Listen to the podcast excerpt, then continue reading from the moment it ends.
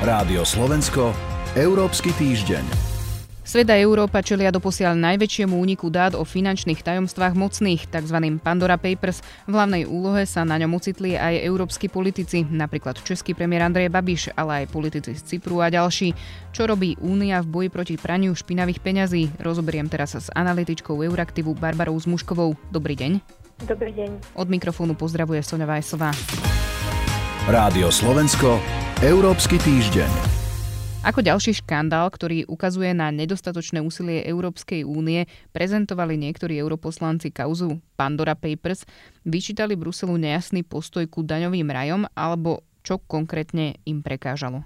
Tuto je nám možno to slovo Brusel skôr tak na škodu, keďže je to vlastne situácia, kde jedna inštitúcia Európskej únie kritizuje druhú, čiže Brusel kritizuje Brusel, tuto teda ten Európsky parlament Radu EÚ a tam rozhodujú vlastne ministri členských štátov a keď boli vlastne zverejnené tieto naozaj šokujúce informácie, tak bola to taká pre tých ministrov financí v členských štátoch taká nešťastná zhoda náhod, pretože naozaj iba tých pár dní predtým vyškrtli zo pár krajín z vlastne toho čierneho čierneho zoznamu uh, daňových rajov, takže pre nich to vyzeralo dosť zle a europoslanci sa toho tak retoricky chytili a naozaj kritizovali týchto ministrov, uh, ale teda pravdu treba povedať, že toto nebolo to, čo nejakým spôsobom spôsobilo tie daňové úniky v Pandora Papers, ale bolo toto vlastne, na čo sa centrovala tá debata v Európarlamente. Spomenuli ste niekoľko vyškrtnutých krajín. Ja len teda doplním, že zo zoznamu vypadli Seychely, Dominika a Angila. Denní Guardian preto napísal, že sa zo zoznamu Európskej únie, zo zoznamu daňových rajov stal trhací kalendár. Čomu teda ešte vyčítajú?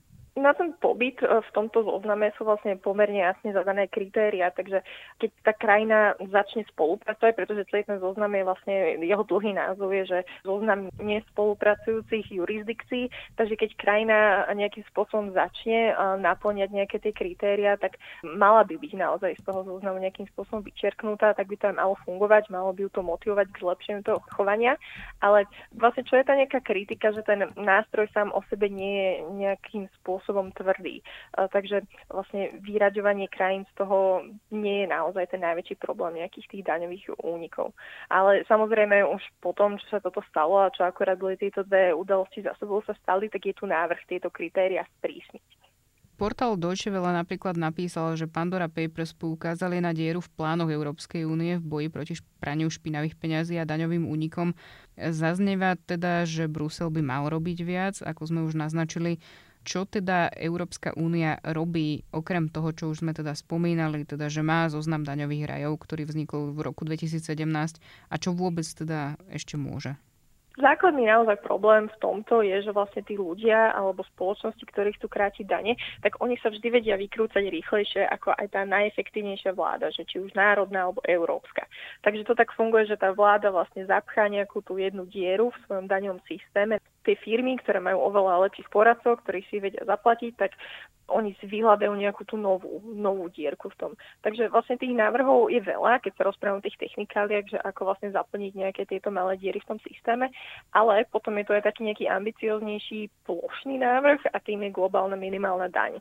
O tej samozrejme Únia nemôže rozhodnúť sama, ale tým by sa vlastne prakticky riešil ten problém s tých, vlastne s tým presúvaním peňazí, pretože presúvaním peňazí do daňových rajov, pretože ak by tá krajina napríklad napríklad Slovensko alebo Česko, ak by vlastne videla, že peniaze od nejakého bohatého človeka odchádzajú niekam, kde vlastne možno nebudú zdanené alebo budú zdanené málo, tak by si vlastne ten rozdiel oproti tej minimálnej dani, ktorá by bola nejakým spôsobom ustanovená, tak mohla od takejto spoločnosti vlastne vypýtať doma, napriek tomu, že ona by vlastne povedala, že nejak sídli niekde inde, ale tam by sa ustanovilo, že keď tuto máte napríklad väčšinu zákazníkov alebo že tu bývate naozaj, tak, tak tam by ste platili tú minimálnu daň.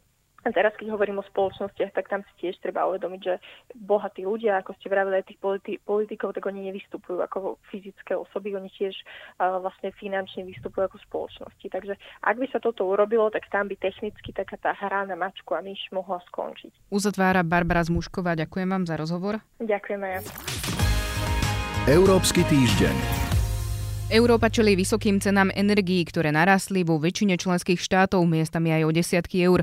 Aké sú možnosti na boj proti zdražovaniu z pohľadu Európskej únie? Rozoberiem teraz s Irenou Jenčovou z portálu Euraktiv. Dobrý deň. Dobrý deň. Európska komisia avizovala, že pripraví niekoľko riešení, ako napríklad spoločné európske zásoby plynu. Nad čím ďalším sa ešte uvažuje? Komisia pripravila súbor nástrojov, teda, ktoré môžu členské štáty využiť. A cieľom je, aby zabránili negatívnym dopadom zvyšujúcich sa cien energií, ako to je ten hlavný cieľ, ale zároveň, aby tieto opatrenia boli v súlade s pravidlami európskeho trhu. Takže to je akoby cieľom tohto balíka, ktoré e, komisia ponúka. Medzi návrhmi sú krátkodobé opatrenia, ako je napríklad e, cielená a ako komisia zdôrazňuje dočasná priama podpora nízkopríjmovým domácnostiam. Medzi takéto opatrenia patrí napríklad aj možnosť odkladu platenia účtov za elektrinu. Ďalej navrhuje aj niekoľko dlhodobejších štruktúrálnych opatrení. Medzi tieto patrí napríklad oddelenie trhu s plynom od trhu s elektrinou, keďže v súčasnosti vysoká cena plynu vplýva aj na rast ceny elektriny.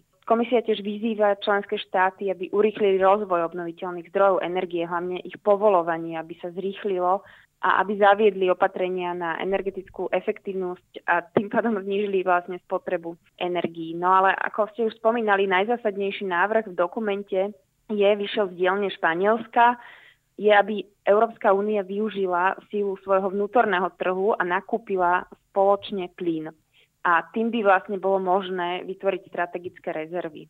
A keď sa ešte pozrieme na to, ako pomôcť domácnostiam a na tie návrhy Európskej komisie, mohli by štáty napríklad využiť e, na kompenzácie prostriedky z predaja emisí? Komisia pripúšťa túto možnosť, aby boli prostriedky využité na priamu platbu domácnostiam a malým a stredným podnikom argumentuje tým, že vyššia cena uhlíka, ktorá v súčasnosti dosahuje až takmer 65 eur za tónu, spôsobila aj rast výnosov a tým aj rast príjmov pre jednotlivé členské štáty.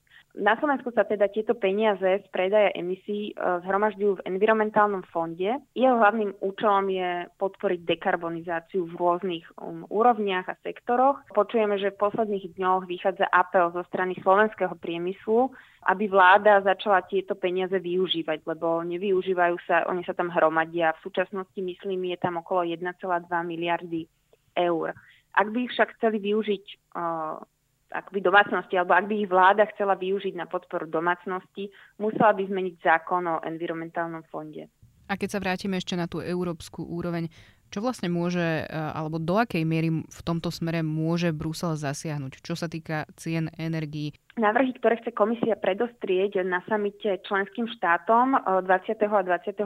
oktobra, o ktorých som už teda hovorila, predstavujú vlastne takú škálu možných opatrení. Ale čo teda pre komisiu, ako to vyplýva z dokumentu, ktorý unikol na verejnosť, pre komisiu je dôležité, aby tieto opatrenia boli v súlade s trhovými pravidlami. Preto vlastne v tom dokumente zároveň navrhuje aj dôslednejší monitoring, čím chce predísť praktikám odporujúcim zásadám hospodárskej súťaže. Zároveň komisia avizuje, že v prípade nejakých e, neadekvátnych opatrení zakročí teda proti prípadnému porušovaniu týchto pravidiel. Hovorí sa aj o tom, že to napätie spôsobilo viac menej Rusko, ktoré tak povediac priškrtilo dodávky bez nejakého vysvetlenia. Počas týždňa sa však hovorilo aj o tom, že by ich malo opäť rozprúdiť.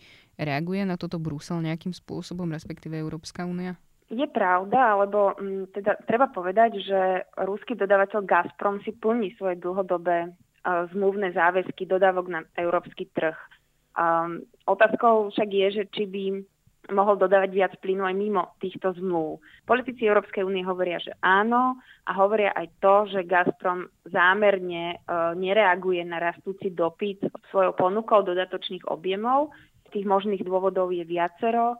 Na jednu stranu podľa teda európskych politikov chce zatlačiť na zvýšenie cien plynu a na druhej strane uh, si tak vynútiť uh, rýchlejšie schválenie plynovodu Nord Stream 2. Uh, predstaviteľia Európskej únie poukazujú, že uh, napríklad Norsko uh, veľmi promptne zareagovalo na uh, tento nedostatok plynu v Európe a uh, zvýšilo, zvýšilo dodávky vlastne počnúť s uh, 1. oktobrom. Toľko Irena Jenčová, ďakujem za rozhovor. Ďakujem. Počúvali ste Európsky týždeň, pripravili ho portál Euraktiv a Sonja Vajsová. Rádio Slovensko, Európsky týždeň.